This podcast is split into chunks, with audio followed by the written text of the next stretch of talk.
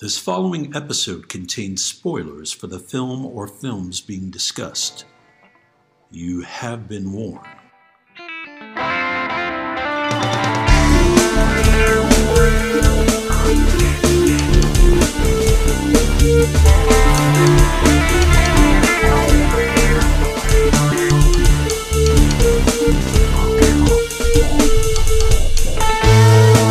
We all remember the big moments in the movies we see. The big set pieces, the famous dialogue, the twists, the naked times. But film is an entity made up of hundreds of little moments that either make them special or relegate them to obscurity. We are here to talk about those moments. Welcome to Movie Microscope. Kick it movie microscope.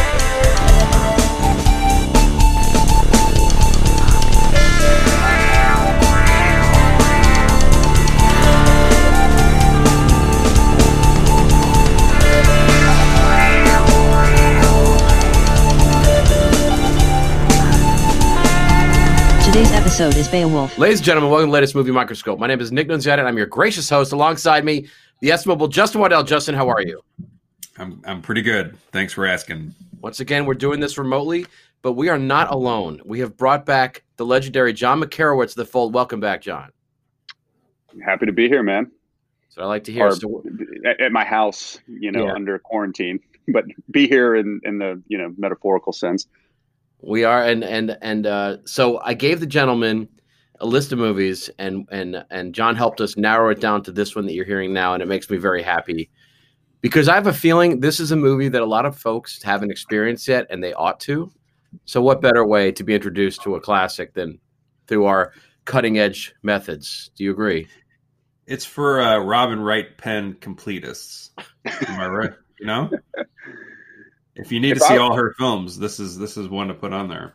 If I were her um, agent, I would have been raised in hell. They gave Angelina Jolie like a near perfect representation, and she looks like one step above Fiona from Shrek.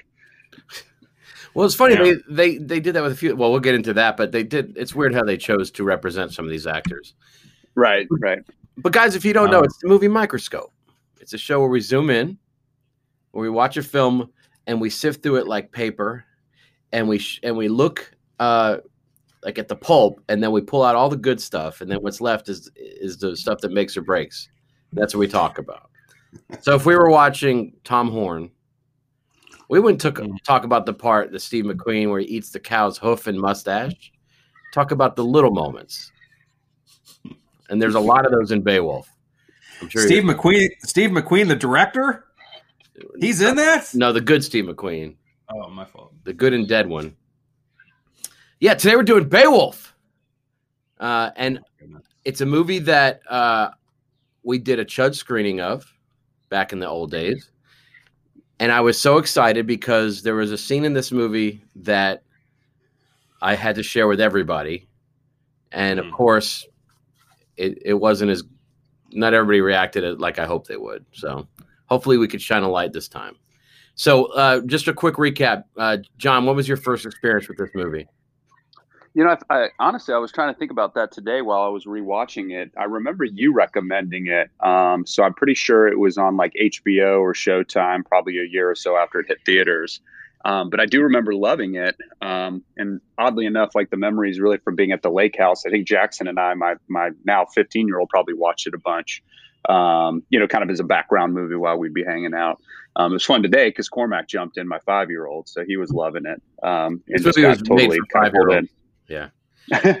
well, I mean, And- it definitely, you know, it's PG thirteen, but you know, they they're pretty good about hiding most of the, you know, the gore and stuff. Yeah. It's implied, you know, or in shadows or whatever. It's pretty Um, bold. fun movie for sure. Yeah, no doubt. What, what about you, Justin? I, this is the first time I saw this movie. This movie is uh, it's how old is it now? Is it 13 years old? So I guess that's math, right? 2007. So I did. I spent all that time not watching this film. I never saw it. you and a Um, lot of other people. and uh, I just caught up with a poem, you know. So, what do you guys think? This is like the first, I think, as they say, it's the first what English language poem or something. Yeah, is that, is twelve that hundreds, right? purported to be? And they threw a dragon in there. It's apparently the first written, you know, uh, document in Old English or purported to be English. Now it's more, I guess, akin to Swedish or something like that. But that's what they say, right? Thirteen hundred, something like that. But they threw some major D and D shit in there. You know what I'm saying? For the first for the first story, they could have eased into the nerd stuff, but they went full bore. You know.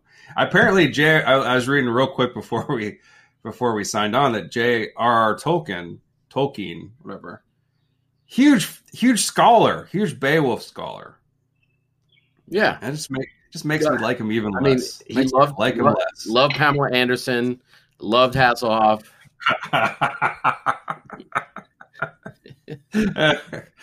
um, No, the thing is, this this this story predates so much that it's you know it's Mhm. been perverted. You know, one of the things when you're reading about the poem, it was a part. What's the name of the book it was in? It was in the the, the Nowell Codex.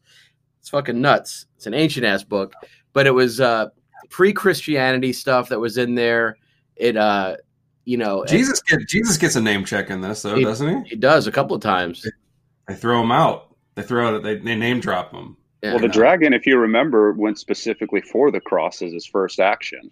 So there Mhm. sort of a, you know, a, you know, that actually that whole theme runs throughout the whole film. Sort of starts out where it's almost hinted about. They're talking about it when Beowulf is young, and then as the movie progresses and he's now, you know, probably in his sixties or seventies, it's basically taken over. And uh, there's I even that was- great line about how it sort of like ruined the age of heroes. Now everybody's it's shameful and afraid, and you know, versus going out there and kicking ass and you know, fucking bitches or whatever the fuck they were doing beforehand. Well, the good news is nothing's changed since then. So we still I suck. think. Uh, I think when he's old, an old man in this, I think Beowulf just turned thirty-seven. So the thing the thing I love is okay, so you have this ancient work, this classic, like it predates most things, like Joseph Campbell, "Eat Your Heart Out," and who do you get to to pen this so important story for modern audiences? But Roger Avary. That's yeah, I know. Avary is going to direct. Avary was going to direct this for a long time. They're going to they're going to uh, shoot it super low budge, and not not not. I don't think they were going to do it like Zemeckis did with motion capture, but um, it was him and Gaiman, right? Neil Right. Gaiman helped write. He Yeah, that's co-wrote right. the screenplay. But Paramount got their wits about him, and then they abolished Avary. They're like Avary can't handle this. Let's get Zemeckis on board. Well, it actually sounded more like, yeah, that the script basically just they they sold it because they could not get financing even to do the low budge version, as Justin said.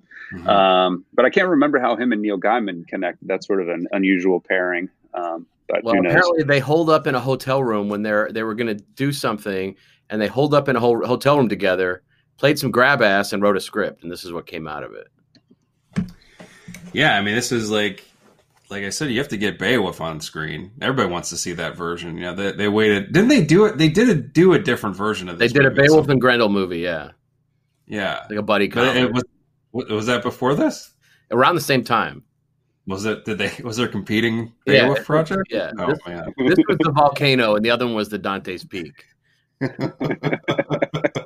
The thing is, Mm-hmm. um, this is one of those movies that, I mean, you're you're you're making a joke because it's true that nobody really asked for it, but the fact that this movie exists is sort of an amazing thing. Like the the budget that went into it, the uh, the uh, amount of TLC, the star power.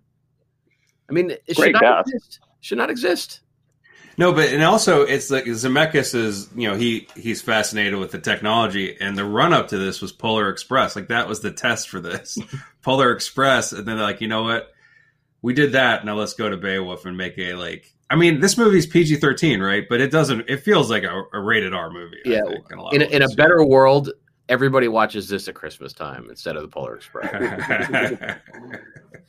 and the big complaint, I, I watched them behind the scenes, and people they said the big scare for them, uh, the people working on it, was that the light, the eyes weren't going to look alive, and I don't think they quite got it there for for this. It kind of hold, held them back a little bit, but it's better, I guess, than than it was.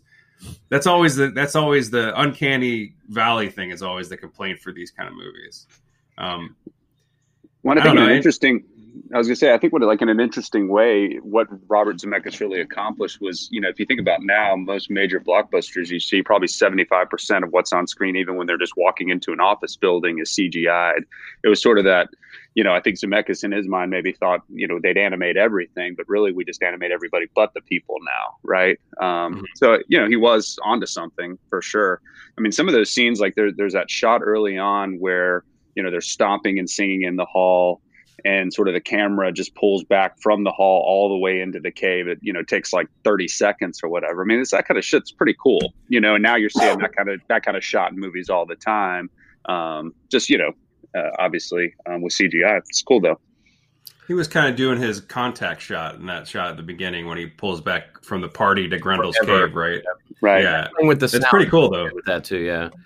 Well, that's the thing. That's Is, kind of like a Hitchcock thing, right? Because like even when they did the remake um, with what's his name, uh, Gus Van Sant, you know, they, they were looking at his notes, and Hitchcock wanted to do these kind of impossible shots, but you know, sometimes could trick them, but uh, other times couldn't. So I think that's also kind of a Zemeckis. He's a Hitchcock guy as well, right?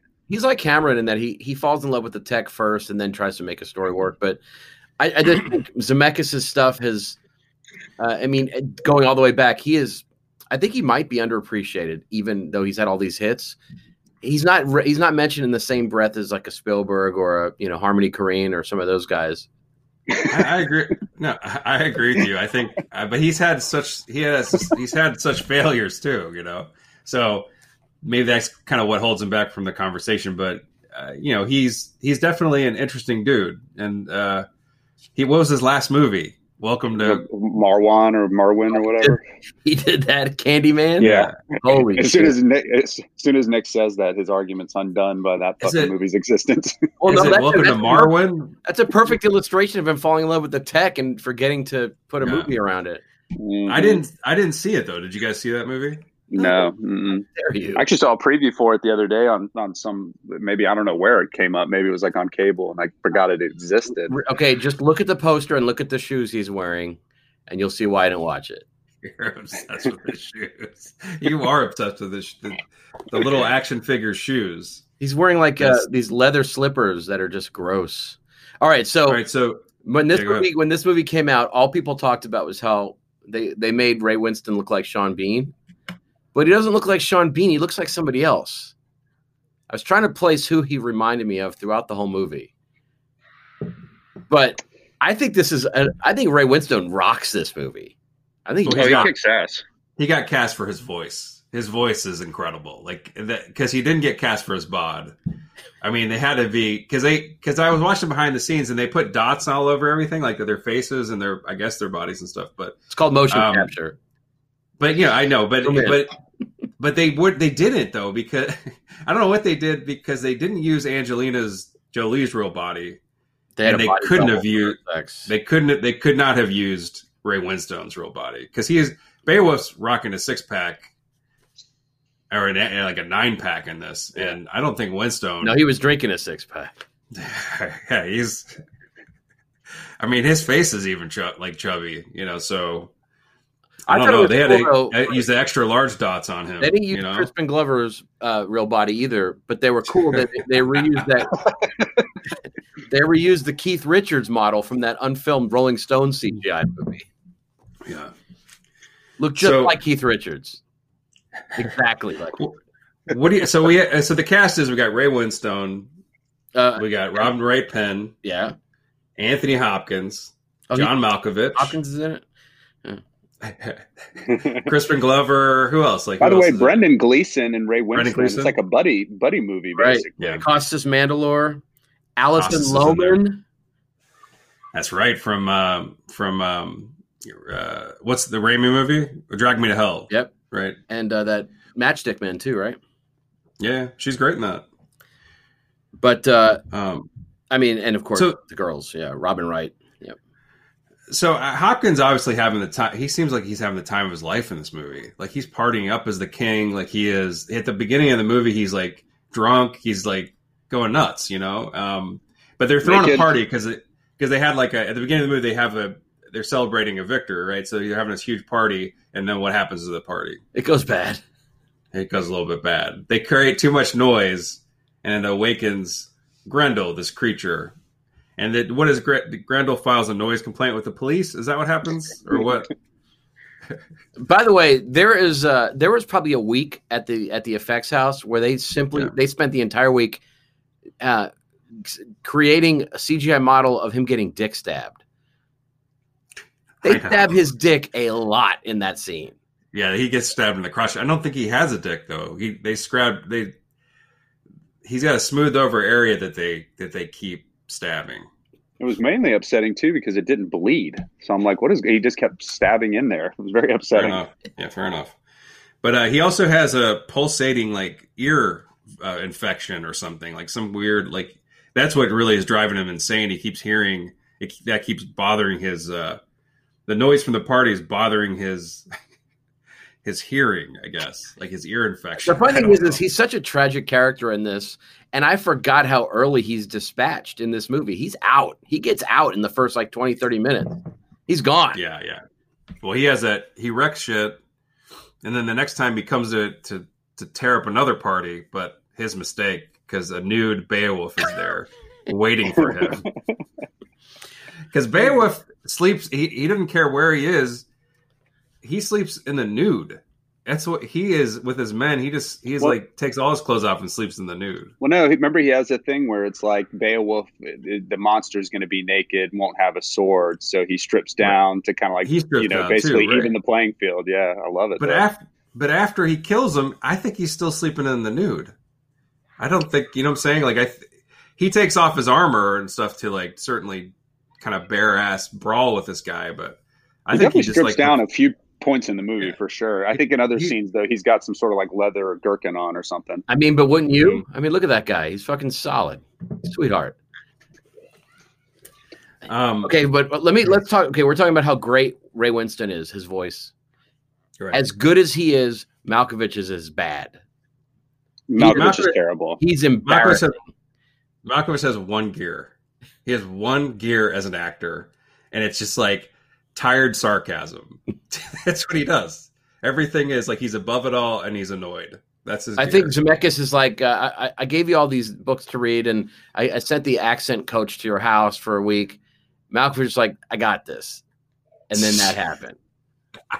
But he also his character also has a uh, a slave that he proceeds to beat throughout the running time of the film. Every time his slave's name is Cain, and every time Cain shows up, he's always kicking him or punching him, like he's always hurting him. And Cain's just trying to deliver news and like help things along, you know. Yeah, Malkovich is. uh Yeah, I don't know. He's he definitely can't mistake him for anybody else, you know. He's well, that nightmare. little scene where when Beowulf shows up and he does kind of the slow clap to enter the hall, it that five to ten minute is horrific. I mean, it is really, really bad. Well, the, to to be fair, so so they have this Grendel trouble. Grendel come in, comes and wrecks the party, and he destroys all the men and tears them up, and then leaves. And so they're in trouble. Like they they've been beset by like this cursed cursed figure, and they they need a hero. And Beowulf comes, uh, enters, and then proceeds to tell a story about a swimming competition Amazing. uh, and and you know, and Malkovich doubts the truthfulness of it. But that's where your favorite scene comes into play, right, Nick? That Yeah. during this, Twenty-five minutes. they have a, they have a sw- so in the in the first story, English language story or poem, there's a dragon in a swimming competition. Is that what they're trying to be led to believe here? um, so they so he was yeah. So what happens in the swimming competition? Why didn't he win? Well, because this I mean, as as it as often happens during swimming competitions, they're besieged by sea monsters, uh, cyclops, sea demons, and and Beowulf, being a good friend and more concerned with survival than victory, takes on in this version of the telling, I think eight or nine of them, nine of them. He kills nine Yeah, he uh, serpents. Yeah, and he's very focused on their eyes. Uh, uh, immediately to the eyes. First Yeah, step. he just stabs a lot of eyes. At does- one point, he bursts out of a monster through Well, the eye. that is my fa- one of my favorite scenes in history because he's he first of all this movie was released in 3d originally. You can see that in a few of the scenes where things are being Yeah. thrust at the camera. In the in, in my first theatrical experience of this film in imax i believe beowulf jumps out of the eye of a serpent and screams his own name to the camera. Get behind that i don't know what to tell you. So what what cracked me up about the scene is Malkovich, uh, his character is like, you know, you you're not even it's Unferth. Unferth. Come on, let's call him by his Unferth.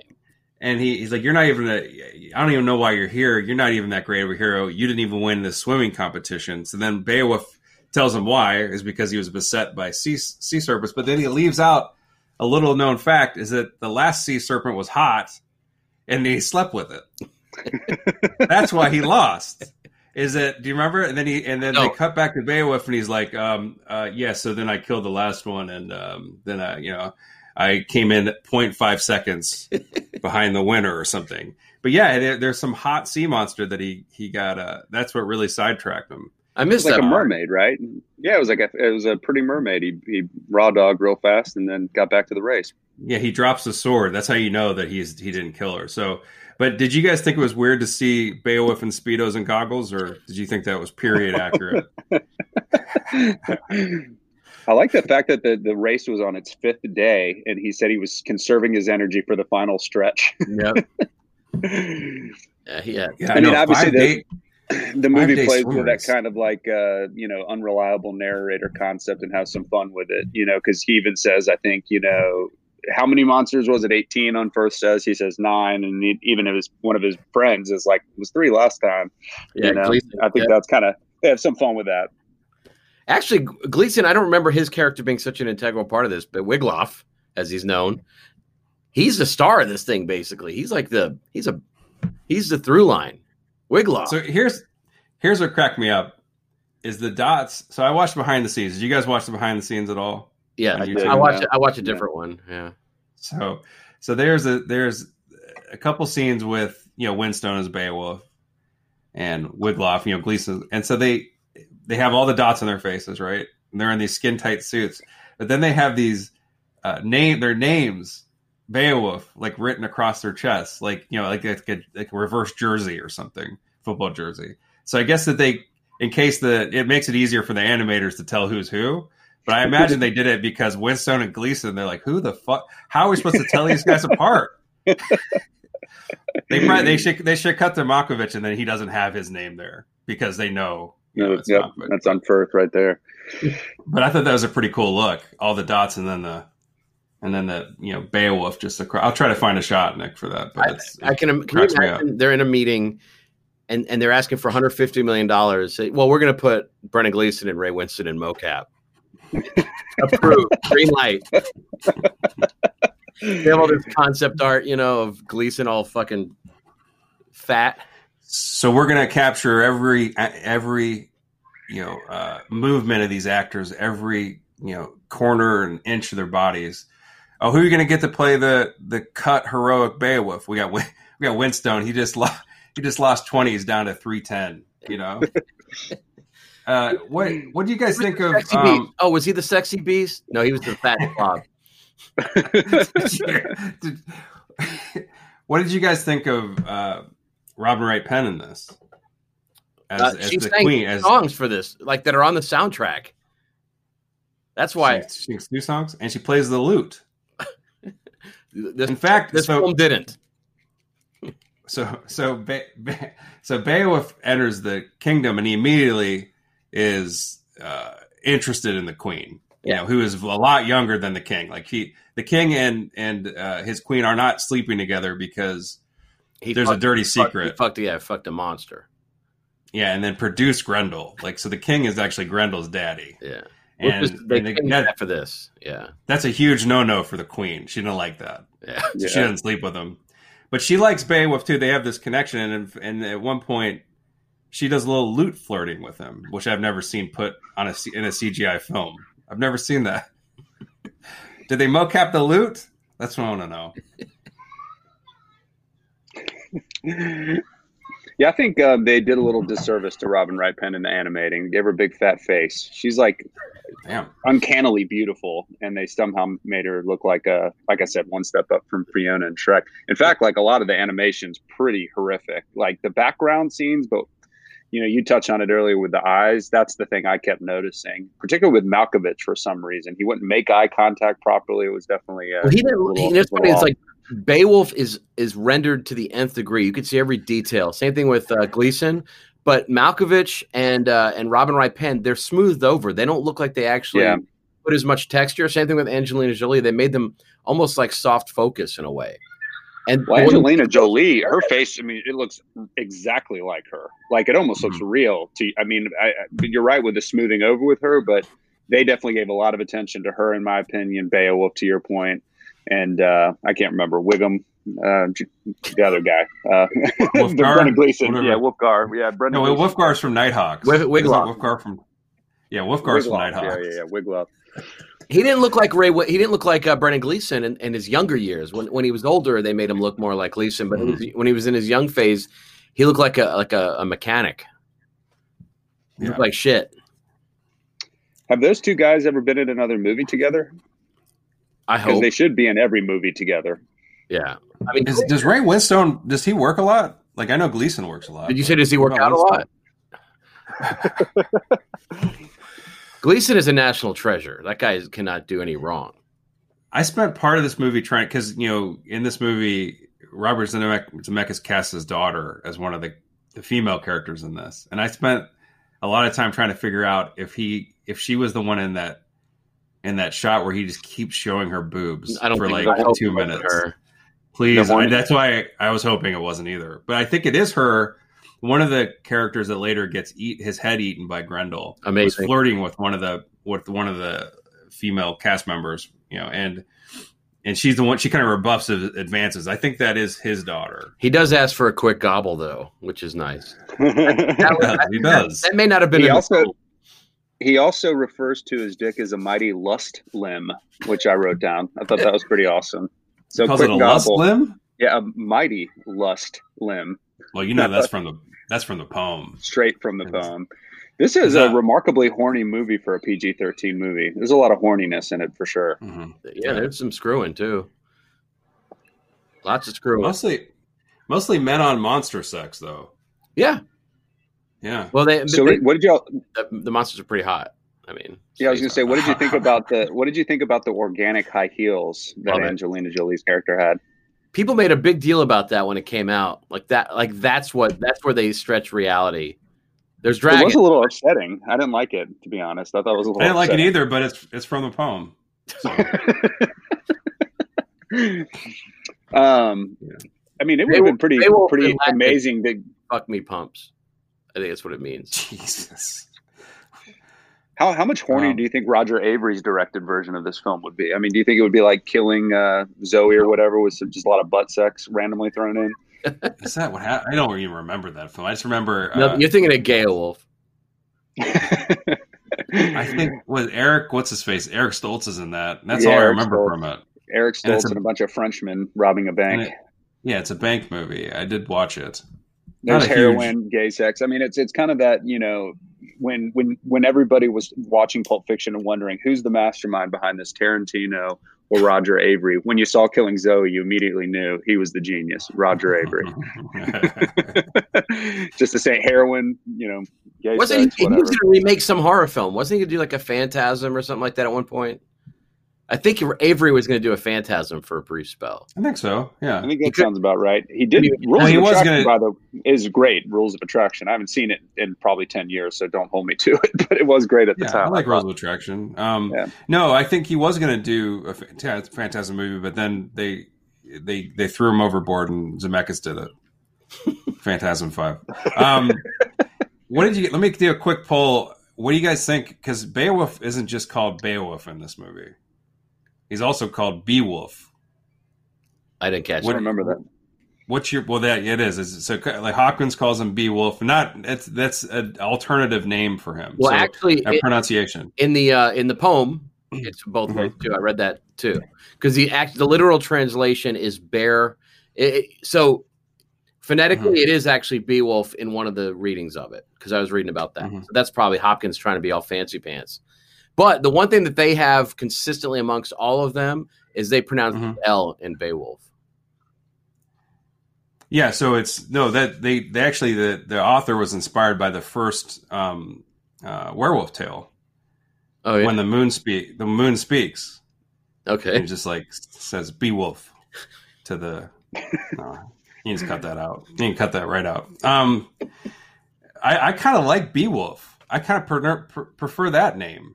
No, Um, yeah, I kind of like it. Beowulf You know? is an adorable word. It's such a fun word to say. It could be two syllables, Beow- it could be three syllables. It's amazing. Beowulf Um, loves saying Beowulf. He says it a his lot. That's how you. That's how you become a legend. You just keep repeating your name until people just get tired and they give it to you. You know, they're like, Like- all right, That's the we'll Donald write Trump your tale. name. Yeah. That's true. Is Beowulf on Twitter? That motherfucker won't stop saying his name. Does, does he? Does uh does does Beowulf have a book that he co-authored authored with somebody? The art of the art, of of the steel. the art of sealing the deal with a sea monster. By the way, do you see one of the producers of this movie is Steve Bing? No, Yep. And uh, when Avary was going to do it, he was going to produce it with uh, with Teddy Netscape Navigator.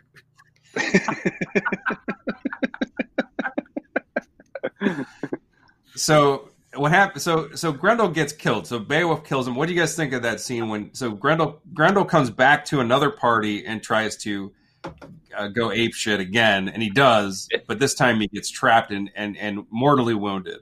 And so what? What do you guys think of that fight sequence? It's it's That- it's in the nude. One of you mentioned the head eating. That thing is insane. That scene where he eats that guy's head and he's crunching on it for a while is insane. Yeah, can I zoom in? Can I zoom in real quick? Yes. I, I think Grendel regretted biting off that head. He had to chew on that for about 15, 20 seconds. It did not seem pleasant. get it. Yeah. you wonder how much they. I bet they had to cut off cut out some gore because this is it is a kind of a gory, harsh movie. So I wonder if they actually had to trim stuff to get the PG thirteen. Maybe they just got away with it because it's a cartoon. They're like, well, you can't really, you know, we didn't we don't show nipples, guys, and we don't show lots of blood, so you kind of have to go as PG thirteen. It's a hard PG thirteen considering it's It animated. seems like, yeah. I mean, there is blood. I mean, there's. It's just not. It's brutal, but it's not. I guess as brutal as it could be. Um, Well, that one guy gets torn in half, but they kind of pull, you know, pan the camera so you just see it in shadow. You know, there's a lot of tricks also- like that. They also have to do a lot of uh, hiding because Beowulf is naked during this fight. They have to do a lot of CGI hiding of his junk. Like Austin Powers, the way that they do that scene, is hilarious. like his dick almost gets pierced. Like it's there's so many great little. I mean, he has a lot of fun as a director in this movie. There's some really inventive stuff.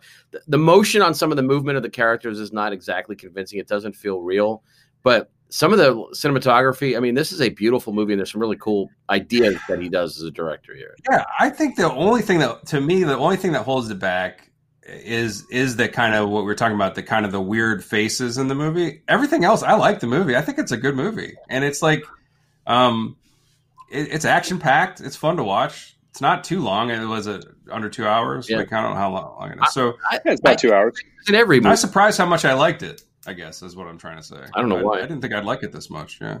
No, it's a blast. Um, I, I like I said when Nick, I remember you know years ago watching it a few times, just in the background, always having a blast with it. Um, I think that the it's you know full transparency, probably haven't even thought about the poem since high school. Um, but watching the movie, and especially now after not having seen it in a while, I really like how 40 minutes in it just you know fast forwards 40 years, and I don't know, there was just some interesting um, uh, story beats. I felt like I, I really dug it. Yeah, and I love that disillusioned Beowulf that we meet later on. He's just had it. He is Yeah. just, Yeah. So Be- Beowulf sells his soul a little bit. So he he takes care of Grendel. but he Then nuts, he's supposed he nuts a lot in her. So So it's then very he horny. goes. It's a horny movie.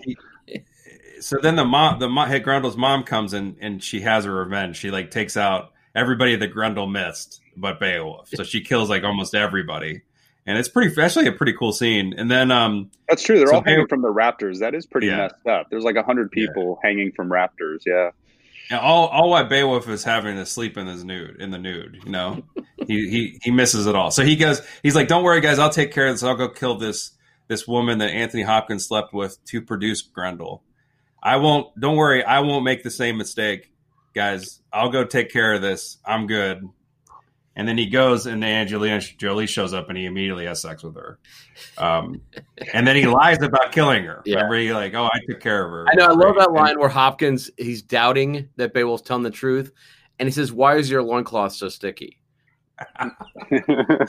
well, he, but the so you know uh, the the the mother, Grendel's mother, promises Beowulf. It's like, hey, I'll make you a king. I'll, I'll give you everything you wanted if you don't kill me, basically, and and sleep with me.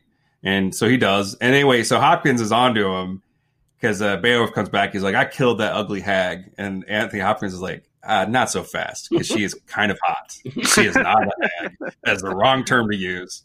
She has CGI weird high heels on. Um, and so, and me, the, my favorite is Anthony Hopkins declares that he's going. He's like, "Look, Beowulf is now my heir. He'll be king when I die," and then he immediately commits suicide. I love it. She, well, and, and and and Malkovich says like, you know, hey, not so fast, Captain. We got, you know, you got plenty of time to think about this, and he had minutes. Yeah, Yeah, he jumps to his death. Like, yeah, I think he. I don't, why does he immediately kill himself? Usually, the king gets sick or something. he's free of the curse. He's free of the curse. Plus, they only had Hopkins for three weeks. Yeah, and I think he just realizes that Beowulf. Did, he's like Beowulf obviously didn't uh, kill this woman. I, I gotta I gotta take myself out. I'm done with this drama, is what he says. So he does. well, his wife Um, already said she was she was done. You know, Yeah. so might as well just throw himself off a, a bridge. But he he gets out a classic line before he kills himself. It's incredible. To his queen, he says, "Where's my beautiful bedmate?" Which I think that's a pretty classy line, especially I- from Hopkins. I started using that with my wife today. It didn't go over so well. Where's my beautiful bedmate? And that's exactly what she is because And then they she certainly said, he can't she say you can't say sex partner. and then she that's not happening. she says uh, uh, she's in the cave with the head of Crispin Glover. well, what was great is there was that one scene where Hopkins was trying to bang after Bay or Grendel died, and he removes like this like piece of wood from their bed that apparently had been separating them all those years. yeah, I don't know if you like- noticed that. I did notice it, and she then she immediately picks it back up. I thought, And I thought that CGI rests it back onto the bed. No, I was kidding. that was Malkovich. What did you guys think of um, the the the treasure, the treasure that that Hopkins The horn. promises Beowulf? Yeah, the dragon, the horn with the dragon on it. Yeah, it's it's hot. It's neat. You like that? Yeah. Seemed, It seemed figures it would- quite prominently. Back in the old days, people were obsessed with those horns. Think about it. Yeah, yeah. It's all they had to It's grasp kinda- on in their shitty little lives.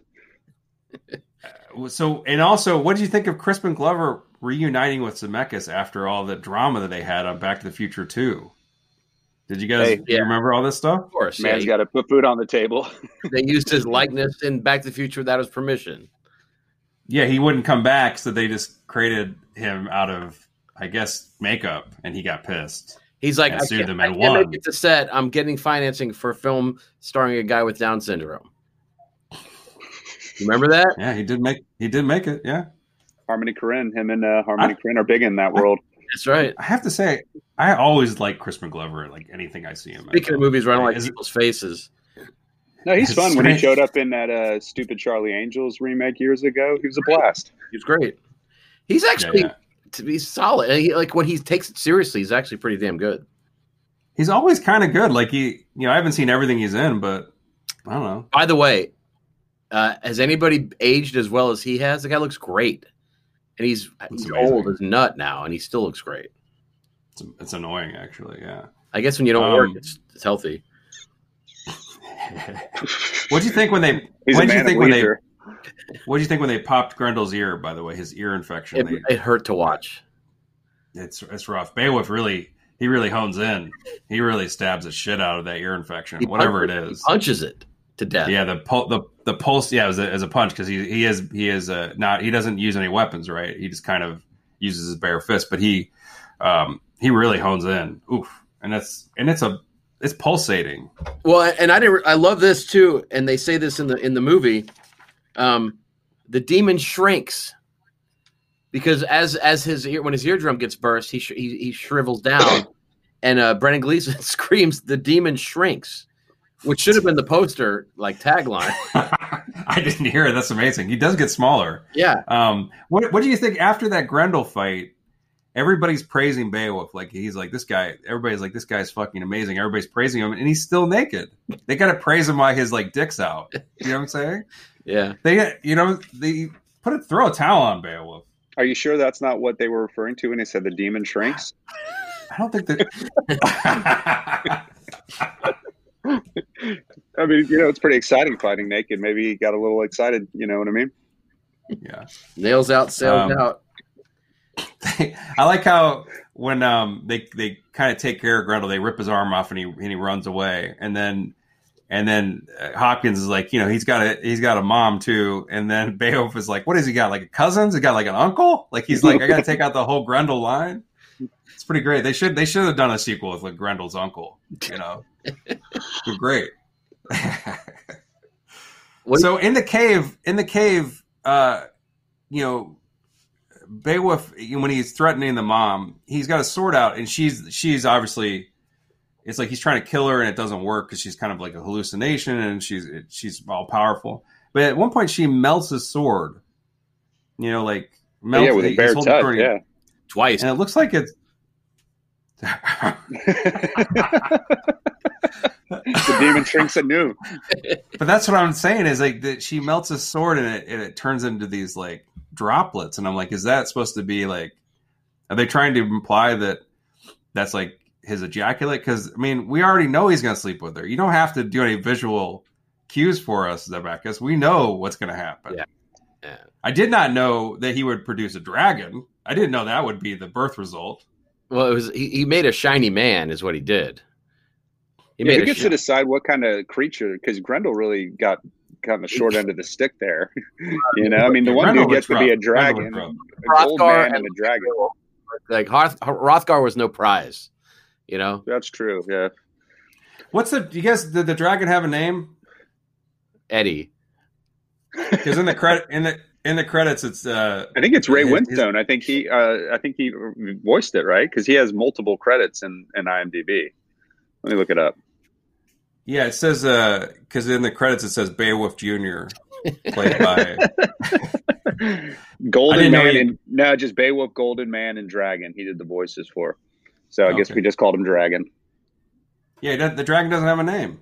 That's Well, neither does Jolie's character in the in the thing. She's called Beowulf's mother. I mean, Grendel's mother. Yeah. So they they didn't bother. But They ran out of ideas. so what happens to Malkovich? Does he make it? He lives. But we don't. Do we find out what happens to him? Well, he eventually he eventually uh, thinks that he, he's like. By the way, I was criticizing you the whole time, but now you're the king, so I'm cool with you. And he gives him his. Remember, he gives him his family sword. Yeah. No, that happens And, uh, before he's that happens before he's the king. Remember, because that's Oh, the that's right, right. That gets melted by Angelina Jolie after he kills Grendel, or at least rips his arm off, and it's presumed he's dead. That's when Malkovich comes back crawling. That's right. That's right. That's right. but Yeah, he so immediately gets leery again. You know, or I guess maybe it's forty years later. But yeah, he definitely uh, is not a fan all those years later. I think it's that unreliable narrator piece. Obviously, you know, maybe he's starting to realize that uh, Beowulf is full of shit. And then Beowulf, like after, so what happens? Like he kill he he has sex with Jolie, pretends he kills her, and then they fast forward like twenty years when he's old old king, right? And then he's immediately like a drama. He's he's a drama. He's he's sad about everything. He doesn't. He's sad about being king. He doesn't. You know, the battles aren't doing it for him. He misses having sex with monsters. I guess is probably what the big thing is. I think But, the um, bargain, you know, the bargain, it's weighing on his soul. You know, he basically sold his soul, um, you know, for some some hot demon pussy. Which is the original Yikes, title of the yeah. poem, by, by the way.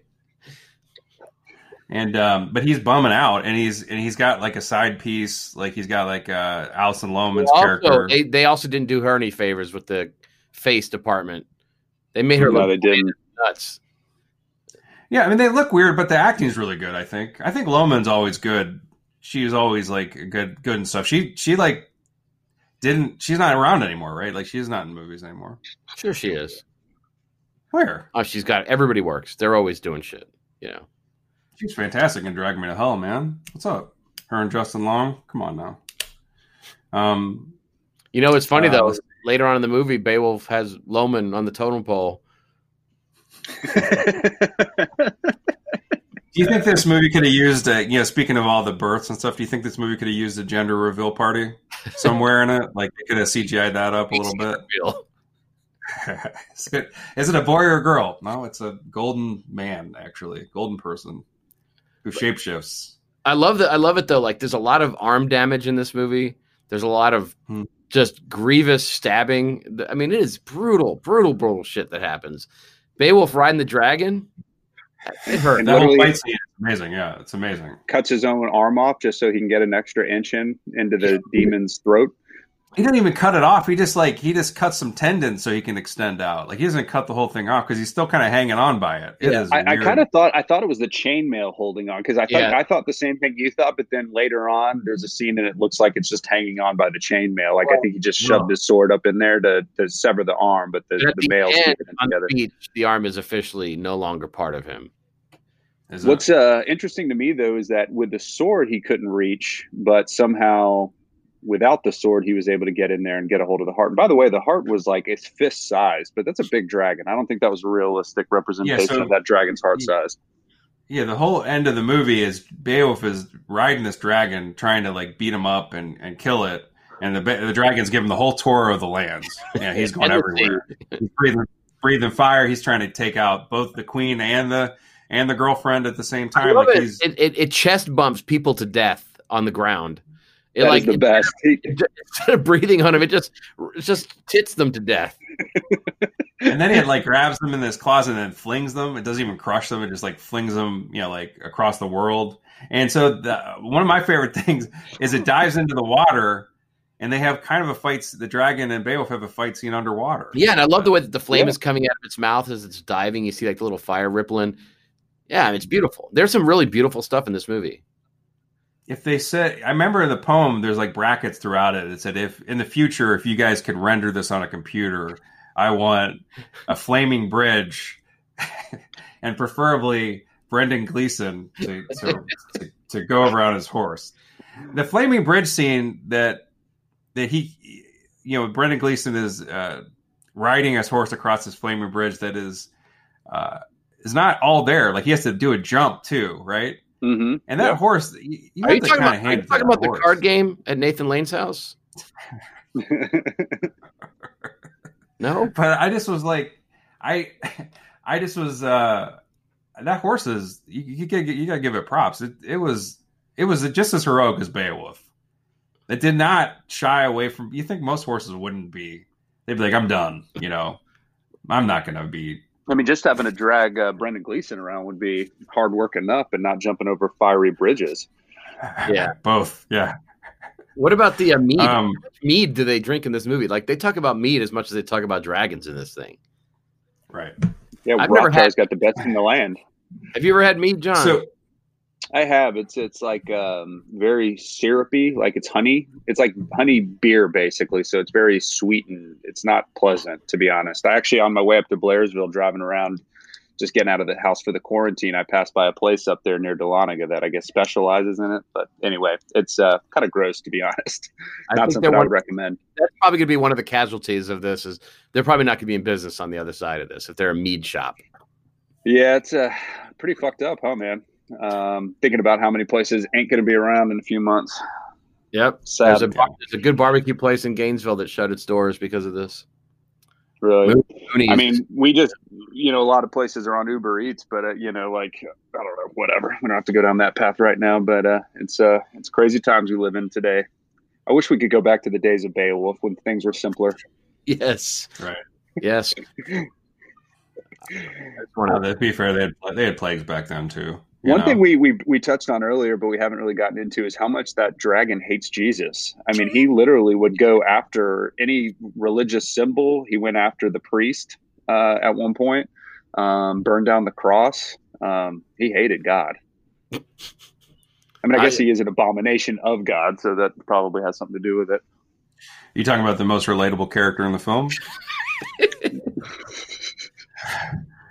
um, what do you? So Beowulf, like, we there's fight scene. He dies. Like he he Spoiler. kills the dragon, but he dies. He you know, and it's and he's side by side with with his son, who his son kind of de dragons, and his body is this gold like man, and and it's just a very sad you know sad scene. And then the next scene is they're they're sending Beowulf off to his death. You know, like this Viking Viking burial, right? Mhm. and they usually do shoot arrows. They usually shoot arrows at like when they someone in the ship that they shoot flaming arrows and they burn it. But what do they do in this movie? they, have, they have a teenager play with matches, right? They send it under lava. Like they dump liquid gold or something down on top of it. It's crazy. Like, like gets burned. It get, the the ship gets burned down by a, like a little stream of lava, which I think is. I mean, it seems like it's a little dr- tad dramatic, right? Tad dramatic, but they wanted to make sure, you know. Um, and sure enough, I mean, Angelina Jolie's in there, ride, ride or die till the end. yeah. Wait, she as it's burning up, she comes out of the water and starts uh, making out with the dead Beowulf, Yeah, and uh, and then she comes out of the water and, and eyes Gleeson, and the Yeah. demon arose once more. That's right. and it, and then you know when she comes out of the water and she eyes Gleeson, you know that well, this monster has a type. You know what I'm saying? she likes uh, overweight uh, Welsh men. I wonder likes what their characters- offspring would be like. You know, it'd probably be some other un- uncanny creature. I mean, that would suck. Like if you if you took on the purposely took on the curse and you you got um, the last guy was a dragon and then yours came out and it was like a I don't know like a, a possum or something. You know, not as cool. Yeah, like Yeah. a like a like a cute little ladybug That's wreaking havoc on the lands. in high heels. Um, but so but they, they leave it up to the imagination of the audience to determine if if uh, if if Brendan Gleeson's character had the wherewithal to to turn down that taint. he didn't look like he was going to turn it down. He's turning it down. I think he's a man of integrity. He was walking into the water towards her. He's going to throw her the that's horse. a weird way and unzipping that's a weird way to turn it down. Um do they have zippers back then? Because i think i heard a zip. Um hey now let me ask you guys this is a this is a this is a big question. Um does heavy hang the crown I don't know. They kept does heavy they kept obscuring does our heavy- view. We couldn't tell.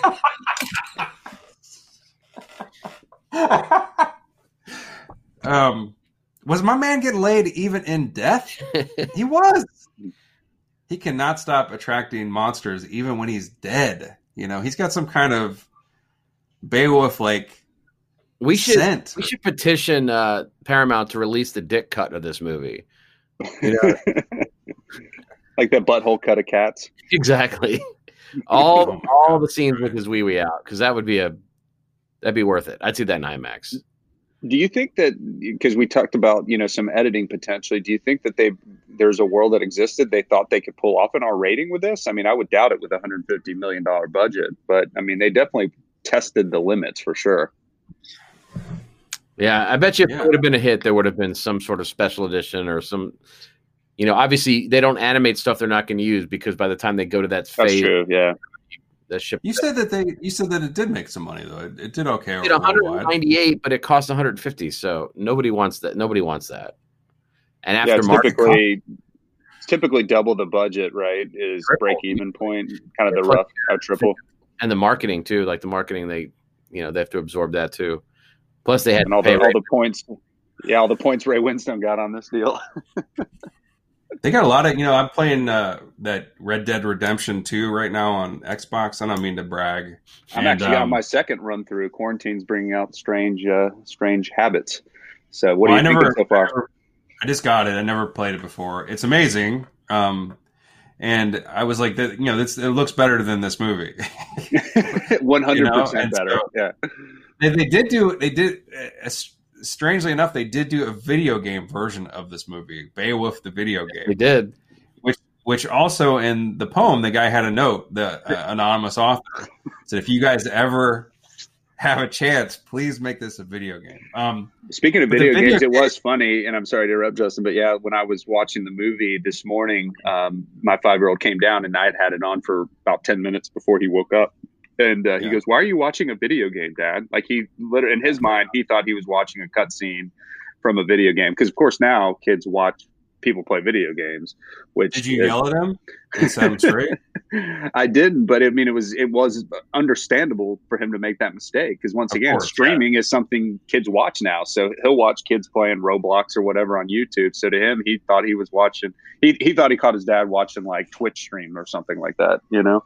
Um, of course, he realized after a few minutes, but you know, it was just sort of a interesting observation. But to your point, I mean, Red Dead Redemption Two probably looks a million times better than Beowulf does in terms of the I mean, animation. Yeah, the faces do. I mean, that's the thing is the faces look look better, you know, and they, so they obviously it's it's a, it's more than ten years on, and they could render stuff a lot better. But uh, motion capture is uh, certainly improved. In your I would- defense, he threw that argument away once he saw him nut inside a sea serpent. I mean, but certainly this movie has had to have been very influential for a lot of filmmakers. I mean, certainly, you know, it's easy for us to laugh at some of the the poor, you know, animation or whatever, particularly the renderings of the people. But um, I mean, Zemeckis did pull off something pretty impressive, all things considered. I mean, especially think- coming I'm- from Polar Express to this, it was a huge leap forward. I think I would I'd be willing to say this movie is more influential to filmmakers than the actual story poem was to future generations. you, you guys agree with me on this? Um, I don't know. Has it influenced? I, I mean, it's certainly probably. I think more more from a technical standpoint. Yeah, Once again, I mean, if you think about like you watch an episode of Boardwalk Empire, and and half of what you're seeing, uh, you know, in the landscapes is is artificially rendered. So, you know, I mean, I think it's. I don't know if people are studying the film so much as the techniques that were developed and utilized. I mean, you know, Zemeckis was on the cutting edge of a lot of that motion capture stuff. Um, you know, so I mean, somebody else may maybe would have gotten to it sooner or after him, but you know, credit where credit's due. John, I'll Yeah, finance. like, I your- think- I'll finance your webinar from from from Beowulf to Boardwalk for aspiring film students. That'd be funny if some of the critics when this came out were like, uh, you know, this, this, the story is not that good. You know, it's kind of weak. You know, that department. You know, dude, it's the first. It's one of the first, or at least, well, it's one of the first English language, right? I don't know. It's hard, I mean, it's it- hard it- to It how looked like on th- Rotten Tomatoes. from it. yeah, Rotten Tomatoes was what like seventy something percent fresh, so it wasn't like it was Maybe- you know ripped by the critics. Oh, and give him credit too, because we had to study that poem in school, and it was dreadfully boring, dreadfully Yeah. boring. So, Really so they bad. And and and and reading like the cliff notes basically of it, they said it's like a fight scene after fight scene. I don't remember that. I remember it being leaden and dreadfully slow. So they turned it into something pretty damn formulaic and appealing. I think, I think the Zeme- I think the re, I think Beowulf kills the mom in the original story. So they took some liberties. They said the original story is not good enough. We're going to change it, you know, for our 2007 version of Beowulf. But you Um, can see like with Neil Gaiman being involved. You know, Neil Gaiman obviously deals a lot in you know myths and religion, and so I suspect you know the Roger Avary directed version would have leaned more heavily on that kind of shift towards Christianity, and, and we touched on that line earlier, but you know, sort of the influence of the Christian religion, and you know, uh, taking the age of heroes, and now we're in sort of this age of shame or whatever. So I think that that that was probably the angle Neil Gaiman and Roger Avary were really leaning on and then Zemeckis, not in a bad way, but kind of lean more in on the action and the you know because I don't think Yeah, Roger so- Avary would have had the budget to pull off ninety eight percent of what you saw on screen. You know, no, they're trying to do. A, they were trying to do a very small. I think a very, like I said, it, like they didn't have a lot of money to make their version of it. But I remember Gaiman, like, reading he- he was saying like trying to basically be the you know like Robert's um, what's his name um, Polanski's uh, Macbeth was like sort of the inspiration. So super low budget, you know, nineteen seventies kind of style This actually filmmaking. feels like a modern day Ray Harryhausen film to me, which is amazing. Yeah. that that Yeah. that whole that whole style of filmmaking is dead. I mean, there's not any cynicism, even though they talk about religion. This movie is it, it just gleefully embraces the pulpy side of it and doesn't apologize for it. And that's how the Harryhausen stuff was. And we don't see that anymore because it's just not smart business. And this movie proves that to an extent. But I for, for people that grew up on like Jason the Argonauts and the Voyages of Sinbad, this is right in that wheelhouse. hmm Do you think if they remade that movie today with today's technology, it would be received? I mean, because you know, once again, 196 million it, 10 years ago was a pretty decent haul at the box office. But do you think if they did it with today's technology, it would be received differently? I sort of think it would. Uh, I wouldn't think change people it. were turned off post Polar Express. I mean, Polar Express was creepy. Uh, Part of what I love watched the whole thing. is the look of it though. Like it's, I don't. I mean, yeah, sure, it's dated, but everything in CGI gets dated. I think it's actually kind of part of the charm of it is that it's in that interstitial period of that format. It's it's Yeah. not ready for time looks- necessarily, but it's still great. Yeah, a lot of it looks fantastic. I think actually, you know, like I said, the only thing that throws, I think the only thing they've really, really improved is the way they capture people's faces. So it would definitely be improved in that. Um, it just feels like an exercise uh, to some extent. Like you said, I think it probably just by doing it, they probably improved the technology and found things that they could do that help movies later on. You know, Right. so, um, but you know, it's weird. It's a weird thing to have done. It just seems like a weird movie to make to throw all this money on. on you know, like uh, was it when did 300 come out? Is it was it was 300 before this? It was right. 2006. Maybe. Yeah, you're right. Yeah. Well, then it hit. I mean, it, it Well, had nothing to do with And, that. and keep in mind too, Yeah, this yeah. is like this paved the way for Gollum. They talk about that on the on the Mm-hmm. uh, special feature. Like this paved the way for Andy Serkis's entire existence, really. Well, no, but th- The Lord of the Rings movies were out earlier, right? Yeah, they uh, Lord of the Rings came out 2003, I think, right? Yeah, but the, Didn't it? but the Beowulf is way more. I mean, I'm talking about like uh, the the motion capture. No, that was 2001. Yeah, this is way after. Yeah, Like I said, Andy Serkis owes everything to this movie. no, I I think mean, I think what you read is they they they They used- basically took the same approach Andy Serkis did. Exactly. Yeah, it's backwards. But Crispin Glover's character did. Yeah. but you know what they didn't do with this movie was was uh, release 70 more films in the series and diluted the quality of it. How's that? How's that age? How's Gollum aged? I haven't seen those movies for a long time. Does it still look I pretty re- good? Or I rewatched the whole trilogy two years ago over spring break with with the kids, and uh, I thought they held up great. The, I mean, the special effects to me still look fantastic. The only thing that Um, didn't I age well they was Orlando Bloom as a star. Yeah, there's there's a few scenes where he looks a little wonky, flipping around and flying around, shooting darts. John, did you hear about Orlando Bloom? I didn't. He's um Nick and I were talking about this recently. He's uh he, he before he was with Katy Perry, he was uh because he's with Katy, Katy Perry now. Oh, okay, He was he announced that he had been celibate. okay. Is that the end of the story? Just take a minute. Just take a minute to let that sink in. Oh, but like he never had sex before Katy Perry in his life. Well, that's he didn't say that. He Oh. had a period of a period of celibacy. I think is what he was trying to imply. Hmm. He said he and he said it lasted for about three days. No, but he Hmm. he he announced to the world that he was um, a celibate man. Do you how do you feel about this? Uh, I'm not a fan. I think that's a silly decision. I agree. I think if you're Orlando Bloom, and you have access, um, well, you know, the cute part and was when you said he announced to the world, like people are listening to him. he did he did announce it, Yeah, and there the were stories cared. about People to listen to him. It. Yeah. He's shit. Um, he He's kept not- the bloom to himself. You know, he he wasn't even rubbing on it. Is what we decided. he wasn't even touching it. Um, I'm shocked. I'm shocked by it. The star, the star of Elizabethtown. You're telling me that he went unfriction? Is that Well, they will now he, now he he is done. He's he's he's now he's uh now he's producing a Spawn with um Katy Perry. What do you think their what do you think their uh progeny would look like? I guess is that the right word there? I don't think about it. I, I don't want to. This is not what this is not what this format is made for. Pandora's box we're opening. is, is this the People Magazine podcast all of a sudden? I, I just don't think you understand. He was celibate for a while, John.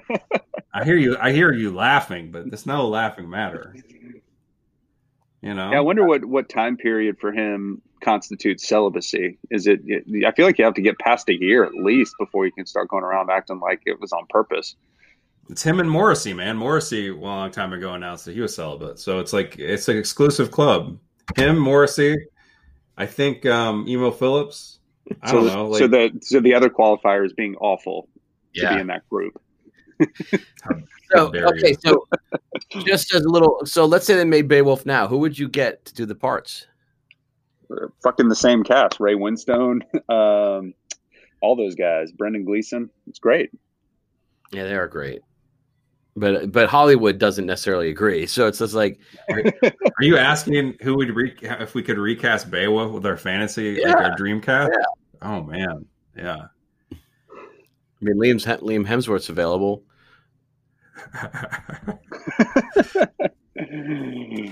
Well, I mean it's it's only you know 13 years old, so it's not that you know it's not not that long ago. But Could be the future of movies now that no one can go outside or congregate. Maybe they have to do movies like this where they they just render everybody together, remake old poems.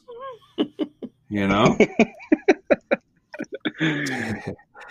for coming 2022, we remade Beowulf with a new whole new cast.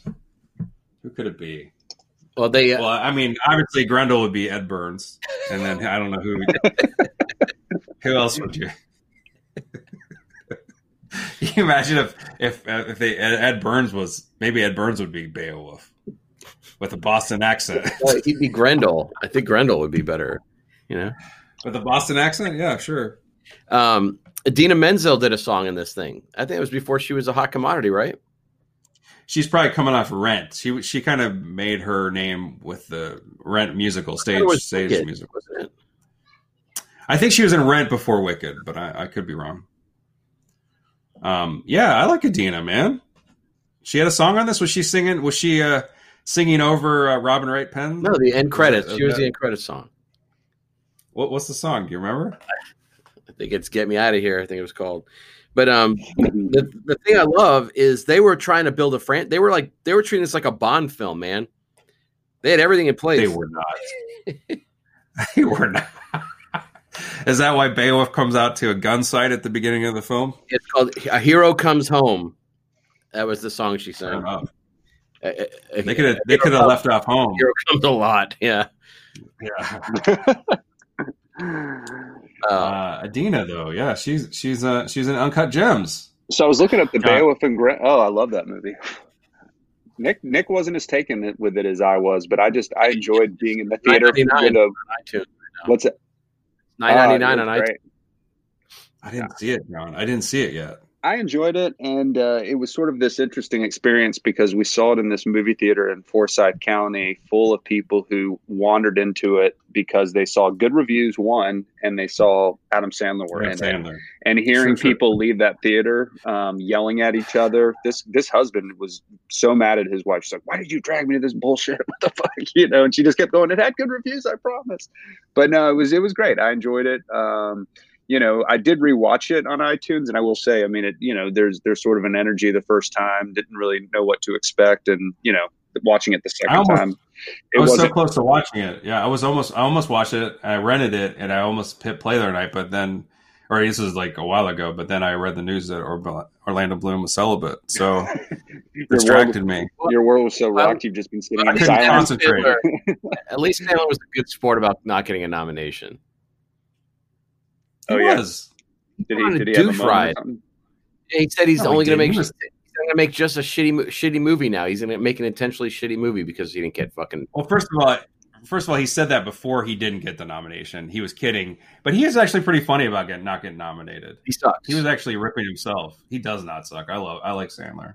I thought he was great in it, and uh, the movie had a tremendous energy. There's literally moments where the camera sh- zooms into like people's colons and out of their you know head. I mean, it's it's insane. It's it's delightfully insane.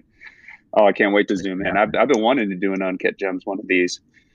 So, what is there any zooms in this movie that you guys did? You read any trivia? Did you get any zooms? mixed a lot of that in. I Any- think like the part where we're talking No, about no, like no. where he No, had an orgasm talking inside about of like a.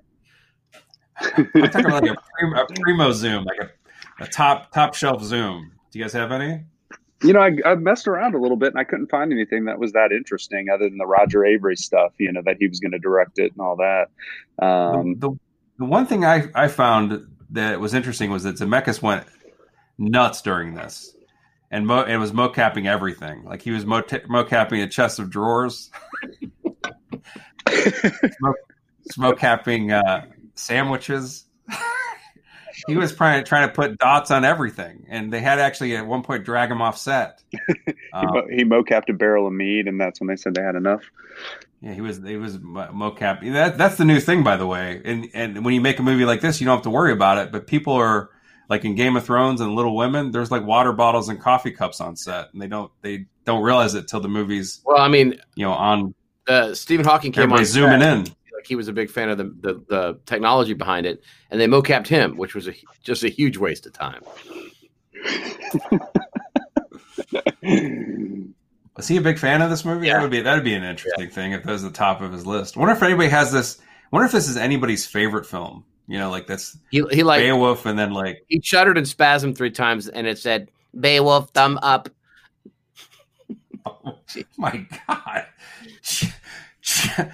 Shuddered. He shuddered it. That's Yeah. oh man. Okay, well, well, it's good to know. I didn't. You know, it's is it is it like this Beowulf, and then like what was his second favorite film? Then I wonder. Mean Girls.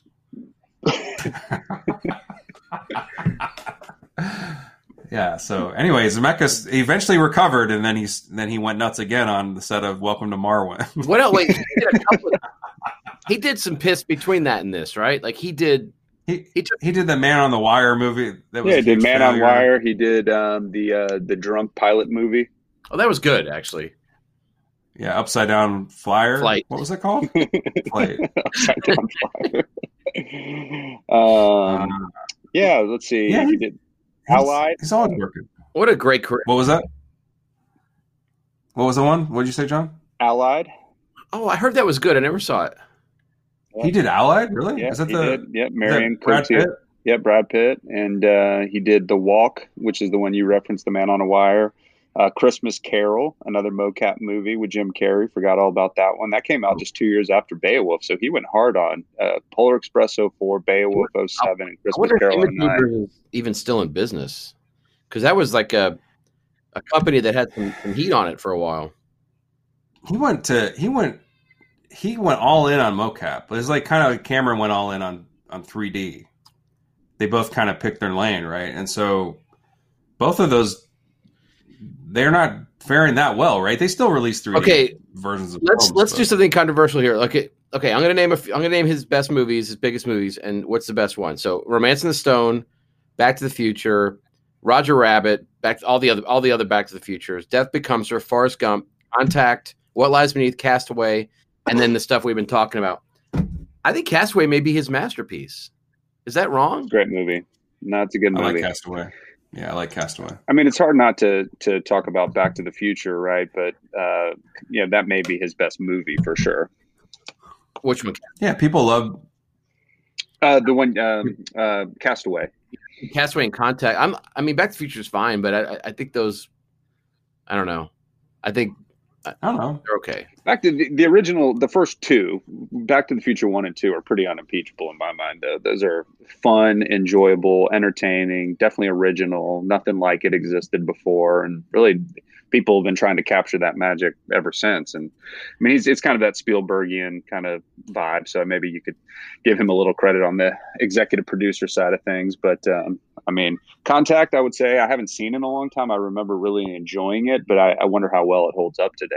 It's still great. It's pretty good. Still great. Is It's it? still pretty good. yeah. Okay, Mhm. I need to watch that that one. That one then I haven't It's seen that probably in counterbalance years. to Interstellar. I mean, they both are very similar in structure, like in the themes.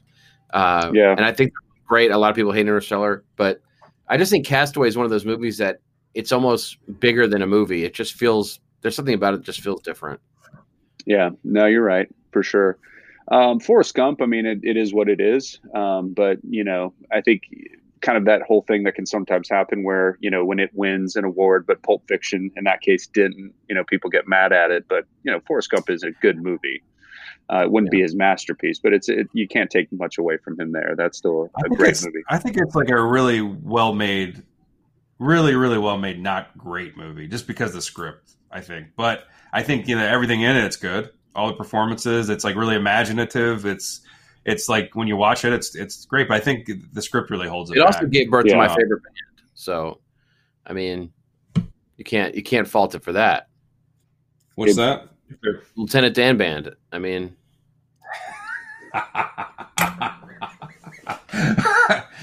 oh, Hollywood conservative conservative Gary Sinise. What's his What's his take? What's his take on COVID? I like him though. He's he's solid. He's solid. Oh yeah, he's he's great. Steppenwolf, man. Guess what? Let me let me zoom in real quick. Fuck Gary Sinise. Gives a shit. Fuck him. God, Gary Um, Sinise, I didn't realize. Another, Him and Malkovich. Him and Malkovich from Steppenwolf, right? That's what you're talking about. Yeah, they're, I- I- they're I Chicago think- theater I think- troupe. I think Cusack used to play with those guys, and You did, uh, yeah. Jeremy Pivs. Bill Macy maybe. There was like yeah, there's a, not, a lot of great folks that went through there. Yeah, it was the Chicago crowd. Yeah. It's okay to be conservative if you're not a night, nightmare person. Sinise seems like Not he's anymore, got buddy. his, Sinise has got his head. Not anymore. I think. I don't know. I haven't really followed his political um, leanings, but I think his big thing was post Forrest Gump. He got really into like the the VA and sort of like uh, Yeah, how we treat our veterans and things like that, military. So I think that that's kind of his angle more than anything. Fuck him. Fuck him. I think in, I mean- in general, it's a good practice not to like focus on any because the more you learn about half of these people, the more you can fucking find reasons to hate them. You know, I just try to enjoy the work. I'd love to see him and Renner tour together. Hey, did you guys download the Renner app when it came out? no. did you know that he had like his own version of Instagram, but it was just pictures of him and Oh, people no. like could comment on him? Yeah, and then he got in trouble because he was selling like coins or something where you could heart his photos, but you had to pay for it. that guy's absolutely insane. He's got that album of really shitty like pop music that he put out too. That Um, commercial was the best where he's he he's it's a It's little like a Jeep trip. commercial or something. Yeah, yeah. yeah. Drives in his ass to to his own concert. Yeah, he's listening to his own music on the way to his own show. Yeah, I mean, I relate to that. You know, he's buying coins. Renner. Yeah, he got a little trouble recently for I think domestic abuse, and then they were trying to figure out if if if uh, he was going to get fired from um from Marvel Well, they Like did. as- as Hawk- no. yeah. as the central Hawkeye.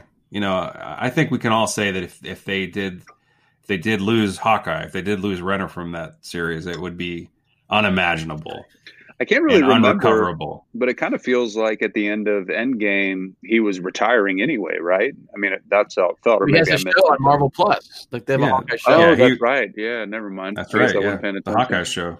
Mm-hmm. Well, Alan Mm, Alda's yeah. still available. I mean, although he's although he's in my, I love that Bourne film he did. Love, love, love that movie he did. So, Speaking of Alan Alda, though, guys, we need to do Flirting with Disaster. uh, well, we, we just did a film with armpit looking, So I love that movie, though. I remember, you know, it's I, Brolin was awesome. I remember Brolin being great. in it. No, that movie's incredible. I rewatch it every once in a while. It's it's one of my one of my favorite like comedies. It's great. Um, I'm a big fan of that guy anyway. What's his name? Um, Ben Stiller. no, the uh, director writer. I can't remember his name off the top of my head right now. But Three Kings and Silver Linings. Oh yeah, he's the guy that he's the guy that's supposed to be impossible to work with. Work. What's it? He's got all those stories. The actors get mad at him. Yeah, like well, him- Clooney. Yeah, him Lily and Clooney Tomlin. apparently got in a fist fight, and then there's some uh, video or audio of him just ripping Lily Tomlin um, Yeah. on Flirting with Disaster. Yeah, apparently And a little bit of a hothead. Uh, David, David O. Russell. Yeah, yeah, David O. Russell. No, no, uh, and not Flirting with Disaster. He Lily Tomlin was in that movie with Jason Schwartzman and. Oh and, no, uh, that's Heart- right. Yeah, Mark Wahlberg. uh, I Heart Huckabees, which is fantastic Yeah. as well.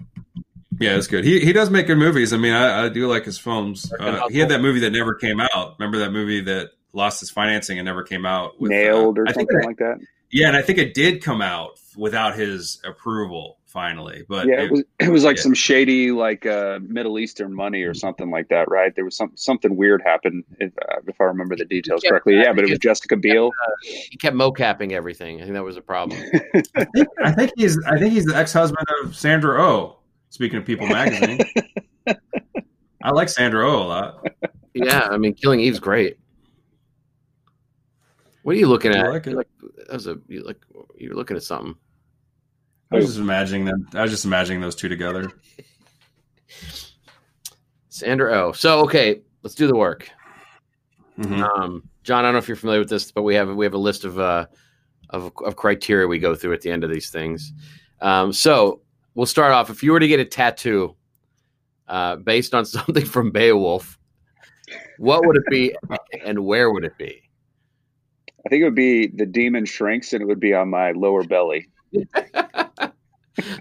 Was that you? Just the just the line from In- it? in- Would well, just do the In line? Comic Sans. Well, if you saw Tiger King, that guy had like property of Tiger King. It would be basically right there. It would just say the demon shrinks. Okay, Hmm, fair bad. enough. It's not bad. I didn't see Tiger King. Do you recommend it? It seems everybody was watching it.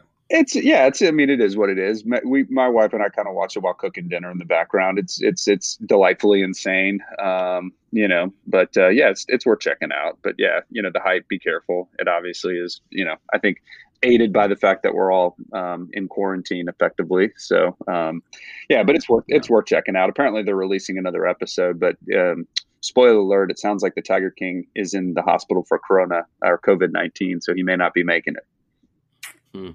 Hmm. Shame. That's a true story. Well, Yeah. hopefully, Um, Justin, you got anything? I'm trying to think. Like, uh, I would. I guess I would just because I I would get Robin Wright's pen pen's fuzzy face on my like on my bicep or something. You know, my my. uh By the way, my my very my very um Scott, enviable bicep. like it was 'cause I've Scott Glenn in the right stuff. Oh yeah, it's close. But yeah, I get her I get her fuzzy like is that David Spade or Robin Wright Penn like face on my Um, um yeah, that's what I do. And maybe and, and just just to kind of hedge bets, like I would put her loot there next to her face because that's kind of her character icon, right? Like every time there's a loot, it she's right next to it, you know, yeah, you should get it. doing that loot flirt. Yeah, I'm gonna have on the side of my eye. I'm gonna have Beowulf jumping as if he's just leapt from my eye. Are you gonna have the blood splatter? Because that he does bleep. There's blood Yeah, that comes blood- out. and, and there's gonna be a word bubble where he's screaming his name too. Yeah, of course. I mean, how do you not do that? Do you know what the monster swallows him and then he does that? Do you think the monster is expecting that result from? Well, I mean, also, I don't know about the serpents. I mean, it's there's probably bone and cartilage between the eye and the mouth. I think that's. I don't know much about their anatomy, but I think that's probably a leap of logic. well, that's what I, I think. If you had to sit down with that monster and like was trying to warn them what would happen if it swallowed something, that would probably be in like the one percent. You know, like ninety nine percent chance you're fine. One percent chance this guy might stab your from the inside through your eye and leap out saying his own name. and then you're like, well, ninety nine percent. I guess it's it seems pretty safe. Yeah. you know. All right. Yeah. Uh, so you are you have been inserted into the world of Beowulf. You're a character in the story. Oh, where do you find yourself? What, what, what, what role do you play? What new character are you? Yeah, John. What, what new character are you? in the world of Beowulf. Um, probably, I don't know. That's a good one. Um, I was trying to figure out how I could be one of the guys fucking Angelina Jolie. that would be probably the angle I'd try to work. Um, so I don't know. Oh Maybe. Well, I mean, you know, she may be a demon, but a lot of the other women in the movie weren't, you know, up to snuff. So I don't know. Well, she she wasn't discerning, so you have that going for you. You That's know, like well, she, true. see, her one requirement is that if someone shows up, you know, so Well, the thing is, is but yes, you say that, but then that person gets to be king for like thirty or forty That's years, true. and then they get a heroic battle, and then they die a hero again. That seems like a pretty good I deal. guess that I guess that's true because I guess maybe is that why Hopkins is king? I guess exactly. I never thought of that. Yeah, yeah, Yeah. That's the whole premise. Yeah, she's basically controlling the whole damn, Well, i- you if you remember of When Beowulf shows up, he calls him Prince Hrothgar. Hrothgar. So I guess maybe he got an upgrade after he threw it in. So that's yeah, Oh, wow. so that's a zoom right there. I think I would be um I'd be that guy, you know, like when you go to a music shop and there's a guy wailing on a guitar showing off and all that. I'm a guy who's way better with the lute. And so I'm Hmm. like I brought, you know, like the guy that brings his guitar to the party, I brought my own fucking lute and I'm fucking shredding on it. And then every time, every time uh, uh, Robin Wright Penn starts to, to to play her as they cut to you and you're rolling your eyes. You're like, and then I just go through like I start popping fucking like serious chord progressions, and you know,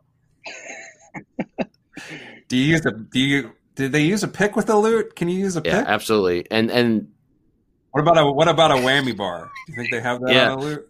uh, I mean, Do they still call them whammy It- bars? yeah, it- it could be. That's, Yeah. that's a name. Yeah, they have Yeah. they have a whammy bar. Sure, why not?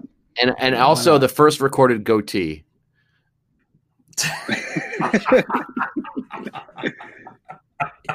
Well, I just have them. If I if, if to be in that movie, I just be a a character that you're like. I'd show up in the party with um, you know, like, and you were like, "Who is that? What's that? Is it is Gary Sinise in this? Is that Gary Sinise? Is he in this movie?"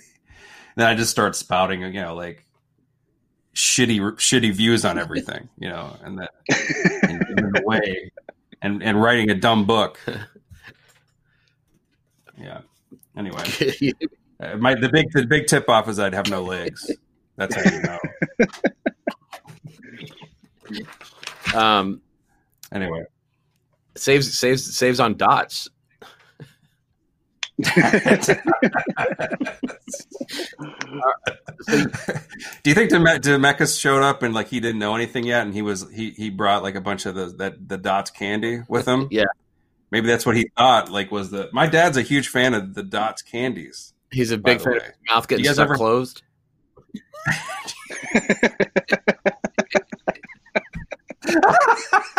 do you ever do you guys ever snack on dots? I love dots, but they are No, true gelatin. Like it is the most plastic gelatin taste. I don't know why we like them.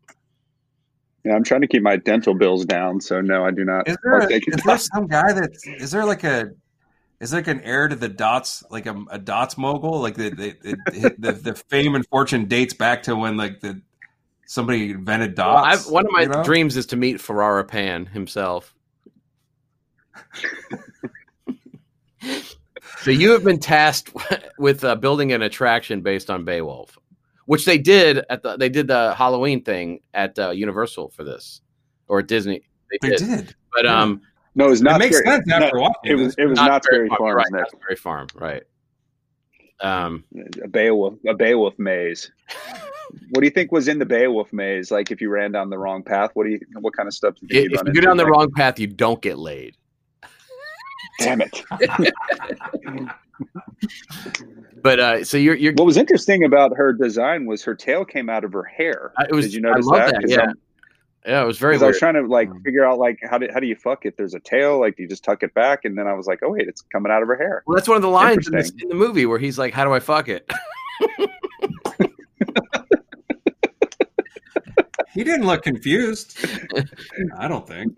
Well, he's he's a well known monster fucker, so I guess it wasn't you know based on the movie, it wasn't his first rodeo. So So you, you have the financing in place to do a Beowulf attract. You could do a restaurant, a theme park, whatever you want, man. You could do a yogurt shop. I mean, there's so many things. I think it'd be swim lessons. It'd be like a swim lesson studio. No, the Be- Beowulf. Yeah, Beowulf Little swimming. floaties with Ray There Winstone's face on them. Yeah, sure.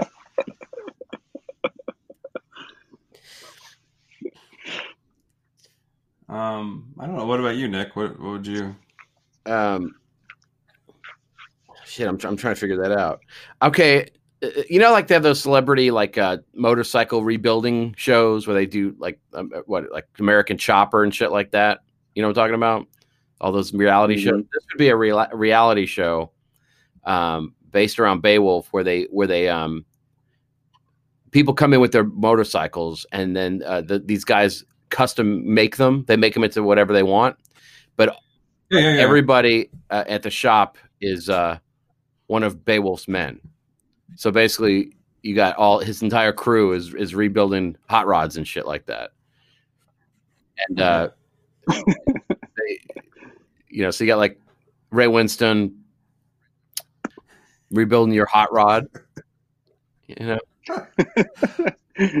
there's no real uh, I no just have- Beowulf in it, but you, you could do the math. I would uh, get my my business would be just it would be could just called di- disappointing CGI renderings, and so it would just be like or mocap renderings. You just go to a studio and they they take your picture, or they they do the whatever with the cameras, and then they just render a version of you that doesn't look that great.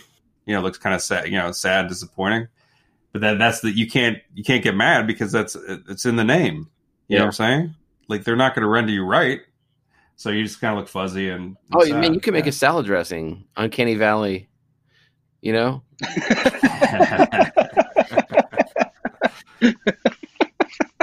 I think I think that would actually be kind of cool, like to see your what your what you would look like today in 2007's Beowulf.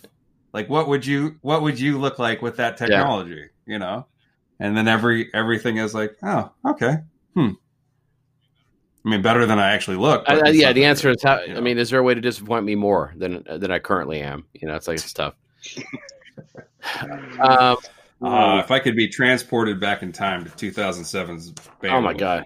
or I'm sorry, even back way back before. When when did this take place? What was the year? Was it 2007?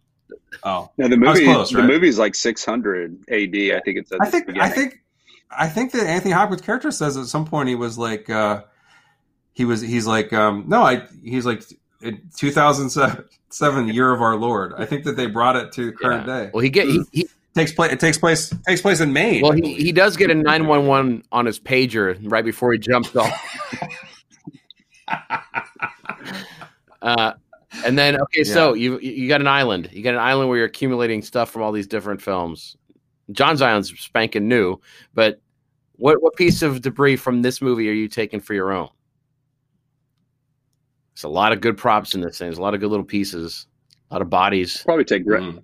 I'll probably take Grendel's arm. That's Just, just, just display that above my house. No, that's close to that's close to what Nick's taking. So shut the fuck up. Uh, Beowulf's uh, demon. no, he's the Grendel's head, No. of course. I No, know I've he's already got enough Grendel's heads. head. I don't need any more fucking heads. Hmm. I'm gonna. You're gonna take you're gonna take Grendel's arm. It still it still moves. That's that's even. No, they they had it above. The, they had it above in the hall displayed Oh, over right. the years. right. They did. yeah. You're taking the loot, aren't you? It's it's already all it's already all dried out and ready to go, ready for display. Not taking a loot. No, no, no.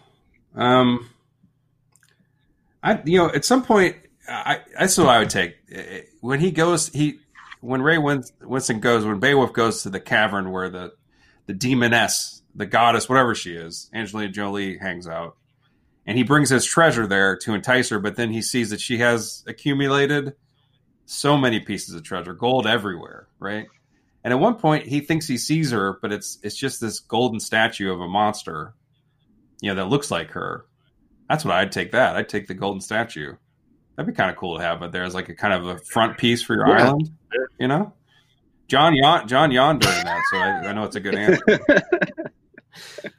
Um, that's what I'd do I'd take that piece of treasure there it's probably worth some money too it's uh, it's CG. Well, it's and it was just from the back though. They just show the back of it, so you, maybe there's no front, which is that is troubling. But um, that's what I take. What about you? I've got a um a a Tupperware box with all the dots that were on Ray Winstone. They're all smelly, half sticky. You know, like the adhesive is ruined.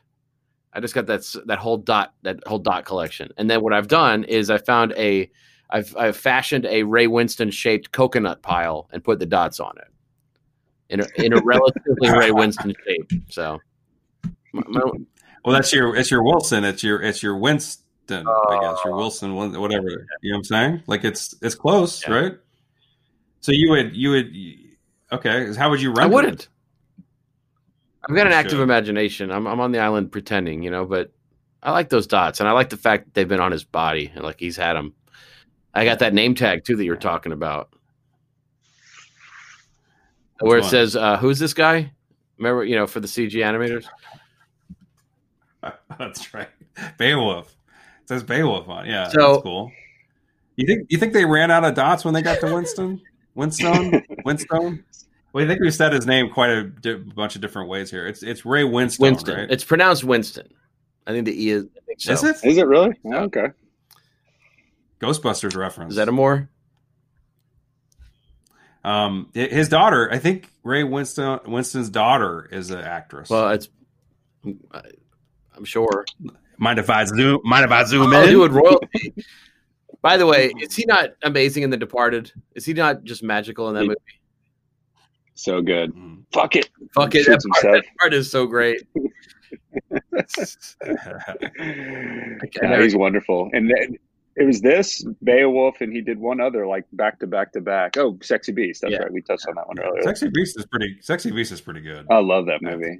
And then he did So that. good. He did that movie. Uh, Winston checks in too with the uh, animal.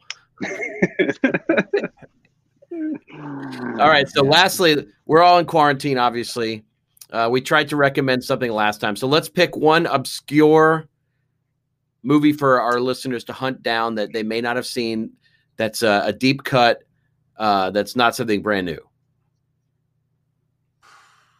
Hmm. Justin went with uh, Safe Men last time, if I remember correctly. I went with that during our video when we shot some video. I can't remember what I said last time, but Safe Men is, I think, a fun movie. Yeah, we've we've established that. Uh, I mean, this is a recent release, but uh, I kind of enjoyed Peanut Butter Falcon. Uh, came out recently uh, with Shia I LaBeouf. don't, I don't think a lot of I don't think a lot of people saw that movie. Yeah, it's I great. that's good- It's definitely worth seeking out. Um, How's Anthony you know, I Mackie have in it? not seen Honey Boy yet. um, yeah, no, uh, it's good. It's good. It's worth checking out for sure. It's you know, it's light. It's it's it's. It, I wouldn't compare it to like Little Miss Sunshine, but it's in that kind of vein of you know just kind of quirky characters or whatever. But really well done, and uh, I was happy to see Shia LaBeouf doing good work again. Yeah, he's solid. Well, he had, he also had he also had that movie he wrote called Honey Boy that he's in. Yeah, I It's supposed to be started. really good, I too. started watching that on Mhm. Prime and kind of dozed off, not because it was boring, just because I put it on late. So I'm, I'm going to watch that probably this week. But uh, the dude, uh, the kid who was in um, uh, Three Billboards outside Ebbing, Missouri, is the star of it. He was great in what I saw. But I mean, it's it's Shia LaBeouf's like based on his story. Um, so what I saw of it looked pretty good, you know, uh, so far. I saw a pic of uh, Shia uh, Shia shirtless, and it looks like he's been taking the end of our show seriously. Nick, he's tattooed everywhere with, I think, kind of bad tattoos, like weird tattoos. So maybe he, maybe he's a big fan of the show. Maybe it- remember, You he know? listed Chud as one of his favorite websites back in the day when he was interviewed. So You got you got the LaBeouf recommendation. I didn't Yeah. know this. I had not. I he did not hear mentioned this. us in an interview, Okay. like one of the websites he likes to frequent. So, so maybe yeah, maybe I he, miss Chud. yeah. Um, I'll go with uh, you know. So okay, I was I was going through iTunes the other day, and for four ninety nine, one false move is on there. Oh, nice. and that's a movie that I watched the trailer for it, and it's embarrassing, but I don't care because I know I know the movie's great, and it's I think it was the first time I saw Billy Bob Thornton, and it's and it's a it's a version of Bill Paxton we don't we didn't see much of like he plays that a di- a different character for him, kind of a dumb, kind of backwards like policeman, and it's kind of a really charming part for him. So that's one that I would certainly recommend, and now you can get it for five bucks. No, I'm just downloading Uh, it now. Carl Franklin. Yeah, that's right. Paxton's great in it, and it's it has this. It's it's kind of a, a rough Michael movie, Beach I think, vi- in, in some if I remember respects. correctly. And vicious, yeah, he's very memorable in it, and Billy Bob as well. But it's great. You've never seen it, John? You said I I have, but it was so long ago. You know, I so you know, for me, I was like in high school when Pulp Fiction came out. So there was like you know going down to downtown Atlanta to go to you know uh, movies we're seeing in these obscure video stores to try to find all the old independent films. So you know that whole era. Um, I wa- I gobbled up everything, but it's been forever since I've seen it. It was almost in the same vein as Blood Simple. You know, kind of that Yep. you know neo noir came out right around the same time. Franklin was a really good Yeah. filmmaker. He kind of, I think he probably does TV now, but he did a couple like Devil in a Blue Dress was him, wasn't it? Yep. That's a great movie. So he's done, he's done some great stuff. Do you have anything, Justin? No, one false move. That's a great recommendation. I'm trying to think of something. Do you think people have seen Dumb and Dumber, or is that is that a little too obscure? Um, He let's could see have done that with Ted Levine, Gum and Gummer. you know, a movie I caught a little bit of the other day, which I'm not sure a lot of people saw this film because I know it wasn't a hit. Was Killing Them Softly? Have you seen that? I know you guys Yeah. have seen it. Yeah, John, I- yeah. I enjoyed it. Um, I think that movie is worth watching It now, was it's always Um, worth watching. but it's I think it takes on a certain different. Yeah, I saw Right. that. I saw that article. right that now, article that somebody did today t- too. Somebody did a big article about how it's relevant now. Oh, I didn't. I'm sorry, I didn't see Uh, that. yeah. But thanks for thanks for thanks for ripping me. I didn't know that they said Why, that. why do you, Yeah, you really just- why do you say Um, that? Is because Mendelsohn's so hot? Um, oh, he's good in it. Actually, I think he lives in it.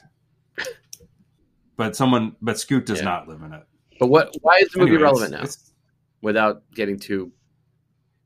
I think that there's a there's a particular it it just kind of comments on America throughout, and it it especially at the end it directly rips it, it rips America, and uh, uh, rightfully so, I'd say. You know, so um, but you know, I think it's I I only saw the the last. 10 minutes, I think. So I need to go watch the rest of it. But I mean, that guy Oh, yeah. fantastic Dominik, filmmaker. And he's he's got a movie coming out on Netflix called uh, about Marilyn Monroe called Blonde. I think it's been in the works for years and years with uh, Gary. Anna or what, what's her name? No, uh, the the the actress from Knives Out as Marilyn Monroe. Jamie um, Curtis. But but uh but I'm looking forward to that. I think he's I don't think he's ever made a bad film. It's like he's really great. Him and the guy that made Sexy Beast are two people that make kind of these. they take a long time to make movies. Yep. Laser, yeah. Yep. John John did, Glazer. Uh, yeah. Under the Um, skin. He did. He did. did Under the Skin, yeah, and he did uh, Sexy Beast, and he did Birth, which I never saw. and he was in actually. Starsky and Hutch. With the Kidman. Yeah, that's right. Anyway, I, I, I that's pretty good. I, I Yeah, think those are good recommendations. All of them. And and and I'd, let's throw let's throw out of the furnace into it too, because you get two movies for the price of one. That's right. Did you see that, John? I have not. I need to. I mean, it's got the best parts of Midnight Meat Train in it too. You can't lose. Yeah, it blew our minds. It's still blowing our minds that that movie. They go to a drive-through in that movie, and they're playing Midnight Meat Train, which which elevates that film to sci-fi. It's it's that that incredible. movie be playing on a screen. Yeah, They also see they also see it on a drive-in. that's what I'm saying. It doesn't make any. It makes no sense. It's like That's a Oh, I said get a hamburger that's Sorry, meat, drive-in. meat train shaped. My fault. But drive-ins are making a comeback. They said because it's because you can socially separate and drive-in. drive-bys. yeah, a couple. Yeah, a couple movie theaters are broadcasting on the side of their building or something. I heard. You know, letting people Yeah. pull Yeah, up. I mean, I think that's a business that may die. Like we may never see movie theaters the same way from here on, because if this model's working, then it may really. I mean, think about it. I mean, how many how many bad experiences have have we had in theaters where people are annoying on their phone, or like scromping? I mean, there's just so many weird things that go on in theaters. It's so it's not worth the money half the time. I mean, I am Yeah. I am praying and hoping that they just go with this model going forward. And I was pleasantly surprised that they were only trying to get twenty dollars for the movie. I, I kind of assumed that you know they would try to get forty or fifty bucks or something like that. Um, I mean, so far we've really only seen fairly low budget, smaller budgeted films. I mean, Onward I think would be the the the, the best example, but that was already in theaters and probably had made enough money for Disney to just say fuck it and put it out. Um, in fact, that's what my family is indoors watching right now. I as think. I think Bloodshot's the true litmus test. yeah, I mean, yeah. I mean, like you get I was going to do such massive box office. It'll be just amazing to see how many they sell. all right, guys, we nailed it. Yeah, Bloodshot. Perfect. That's what I. That's never mind. Screw killing them softly. I, I recommend Bloodshot. That's what. That's my. And it actually qualifies as obscure. it does. Come on, Bigfoot!